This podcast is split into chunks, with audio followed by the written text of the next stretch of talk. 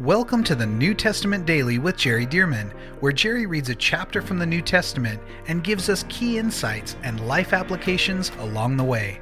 For more information about the Solid Life Journal and reading plans, visit solidlives.com. And now, let's get into today's reading. Okay, here we go. John chapter 4. Therefore, when the Lord knew that the Pharisees had heard that Jesus made and baptized more disciples than John, Though Jesus himself did not baptize, but his disciples, he left Judea and departed again to Galilee.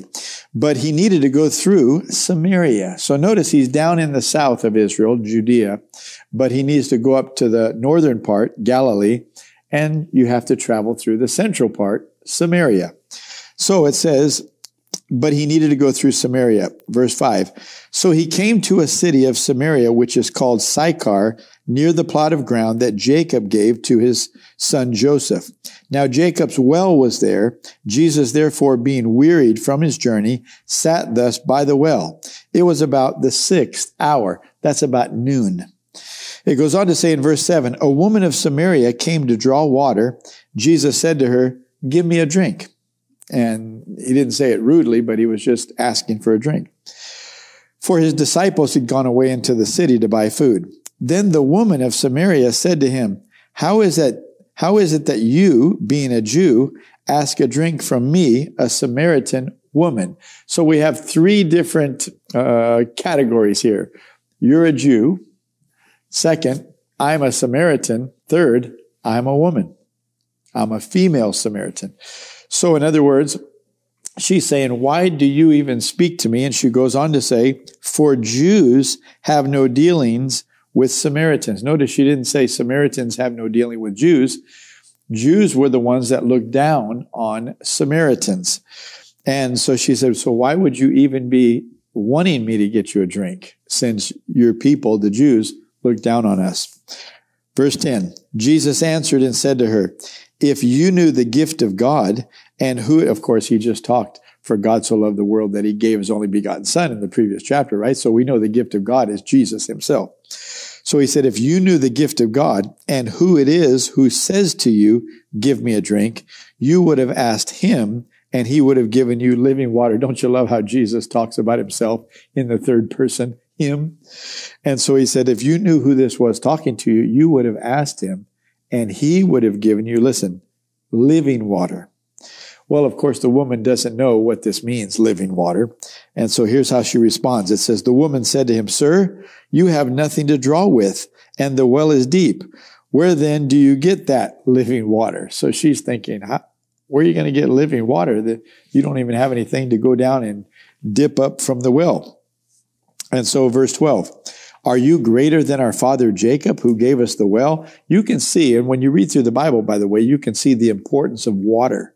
You know, we have running water in our homes, most all of us, and so we don't ever think about that. But back in the ancient days, let me tell you, there was no running water unless you built uh, something like uh, the Romans built, the that carried water, like the aqueduct that uh, was built uh, from up in the north of Israel. And today you can see the ruins of it right along the Mediterranean Sea, the shore of the Mediterranean Sea, around the city of the ancient city of Caesarea. You can still see the aqueduct that would carry the water from up in the north. Uh, from uh, the Mount Carmel area and such, where it would rain up there, and the water would be carried all the way down to Caesarea, uh, uh, one of Herod's palaces there. See, so uh, it was a major issue. Water was a major issue back in those days. So people are going to live where either a river is or a well, and this is just how life revolves. So she's saying, look, we have the well here, but you're talking about living water. Where are you going to get this living water? And so she said, Are you greater than our father Jacob, who gave us the well and drank from it himself, as well as his sons and his livestock? Jesus answered and said to her, Whoever drinks of this water will thirst again, talking about the water in that well. Whoever drinks of this water will thirst again, but whoever drinks of the water that I shall give him will never thirst.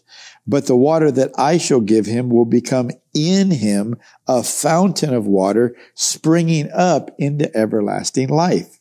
Now, let me just stop right there and give you a little foreshadow of what's going to happen in chapter 7, around the 37th verse, where the Bible says, Then uh, Jesus, on that great day, that day of the feast, Jesus stood and cried out, If anyone's thirsty, let him come to me and drink.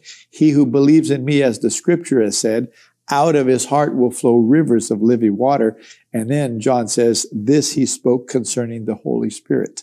And so Jesus is now saying, if you would ask me, I would give you living water. And if you get living water from me, you'll never thirst again. Of course, he's talking spiritually. He doesn't mean when you get born again and receive the water of Jesus that you don't have to drink you know, physical water anymore. He's talking about a spiritual thirst, and this will quench forever your spiritual thirst and it'll spring up into everlasting life. So this water that he's talking about, the living water, will give you eternal life. Well, of course, he's talking about salvation, but he's also talking about salvation by the power of the Holy Spirit. And watch this.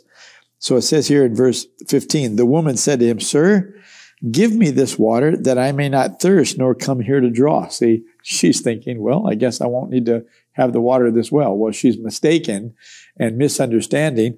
But the point is, Jesus talked to her to the point that she said, give me this water. So let's see how Jesus responds. She said, give me this water. Verse 16, Jesus said to her, go call your husband and come here. The woman answered and said, I have no husband. Jesus said to her, you have well said, I have no husband. For you have had five husbands, and the one whom you now have is not your husband. In that you spoke truly. Oh my goodness, this is called a word of knowledge, one of the nine manifestations of the Spirit outlined in 1 Corinthians chapter 12. And she says, Give me some of that living water. And he gave her a word of knowledge. He gave her some knowledge. Now, some people think, well, Jesus knew this because he knows all things. Not true. Jesus did know all things before he became a human being. But when he became a human being, he willingly relinquished those God qualities to become literally like us so that he could relate to us, be tempted like we are, yet without sin, and so that he could show us what a human being who is not omnipresent, who is not omnipotent, who is not omniscient, what a human being could do if they would obey and follow God and if they would be filled and empowered by the Holy Spirit. So that means we can live like Jesus if we were willing to do it. So he gave her this word of knowledge. Yeah, you have had five husbands, and the one you're, if we could just say it like this, the one you're living with or, you know, in fornication with right now is not even your husband. And so here's how the woman responded in verse 19. The woman said to him, Sir, I perceive that you are a prophet. like, how would you know that? I perceive that you're a prophet. And then she said, Our fathers worshiped on this mountain in the Samaria area. And you Jews say that in Jerusalem is the place where one ought to worship. Jesus said to her, Woman, believe me, the hour is coming when you will neither on this mountain nor in Jerusalem worship the Father. You worship what you do not know. We, talking about the Jews, we know what we worship for salvation is of the Jews. That statement right there needs to not be overlooked. For salvation is of the Jews. In other words, the Chinese, the Germans, the Russians, not just anybody in the world can say, well, you know, we have our own salvation you know, God worked through us and he'll save us. We don't need the Messiah of the Jews. That's not true. No, God made a covenant with Abraham and he said to Abraham in Genesis chapter 12, through you, Abraham, all the families of the earth will be blessed. God has one Messiah, Jesus.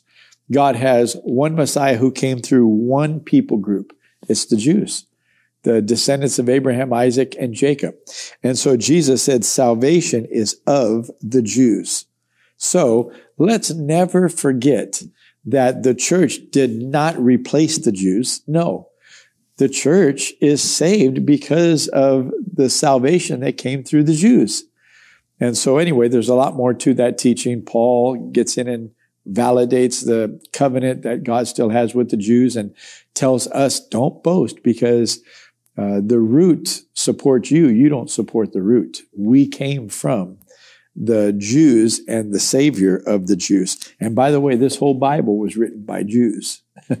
so thank God. Okay, here we go. Salvation is of the Jews. But the hour is coming, Jesus went on to say, and now is when the true worshipers will worship the Father in spirit and truth. For the Father is seeking such to worship him. God is spirit, and those who worship him must worship in spirit and truth.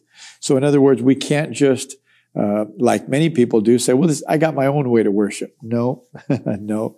You need to worship in the truth. What did God say? How is, how is God worshiped? And you need to worship in spirit. You need to worship from your spirit in sincerity to God and by the Holy Spirit. Okay, here we go. Verse 25. The woman said to him, I know that Messiah is coming. Well, he is the Messiah. I know that Messiah is coming who is called Christ. When he comes, he will tell us all things. Jesus said to her, I who speak to you am he. Wow. And watch this. And at this point, his disciples came and they marveled that he talked with a woman. Notice it didn't say a Samaritan. That may have been a marvel to them as well. But they marveled that he talked to a woman. See, so that's why she said, Why do you, being a Jew, even talk to me, a Samaritan woman? So they marveled that he talked to a woman, yet no one said, What do you seek? or Why are you talking with her? The woman then, and of course he said, I'm the Messiah. I who speak to you am he. The woman then left her water pot, went her way into the city, and said to the men, now, this is a lady that's been married five times. She may have been even far more promiscuous than what the word of knowledge uh, reveals. And so it could be that there were a lot of men in the city that knew her, and likely uh, most everybody knew who she was. And it says, she went and said to the men, Come, see a man who told me all things that I ever did. Could this be the Christ or the Messiah? Then they went out of the city and came to him. In the meantime, his disciples urged him, saying, Rabbi, eat. They had went and uh, collected some food. And they said, Rabbi, eat. But he said to them, I have food to eat of which you do not know. I have food to eat of which you do not know. Therefore, the disciples said to one another, Has anyone brought him anything to eat? Jesus said to them, My food is to do the will of him who sent me and to finish his work. I love this. He's saying more than eating physical food, I, I feed on doing the will of him who sent me, Father God, and to finish his work. This is food to me. This nourishes me to be about the Father's business. Verse 35, do you not say there are still four months and then comes the harvest? Behold, I say to you, lift up your eyes and look at the fields, for they are already white for harvest. And he who reaps receives wages and gathers fruit for eternal life, that both he who sows and he who reaps may rejoice together. So Jesus is saying, don't you say, do you not say, there are four months and then comes the harvest? Uh, he says, Do you not say there are four months and then comes the harvest? In other words, you think you know when the harvest is here in a natural sense. He said, He switched to spiritual. But I'm telling you, if you'll lift up your eyes, you'll see the fields are white for harvest. Talking about people. There are people who are ready to receive. There are people who, if you will bring the gospel to them, the truth to them, and especially with the power of the Holy Spirit, they will open their hearts, just like this woman did. And we'll see in just a moment that, you know, most of this city opened their hearts to the Lord Jesus. And so he said, uh, he said, we need to open up our eyes, lift up our eyes and look. And he who reaps receives wages and gathers fruit for eternal life that both he who sows and he who reaps may rejoice together.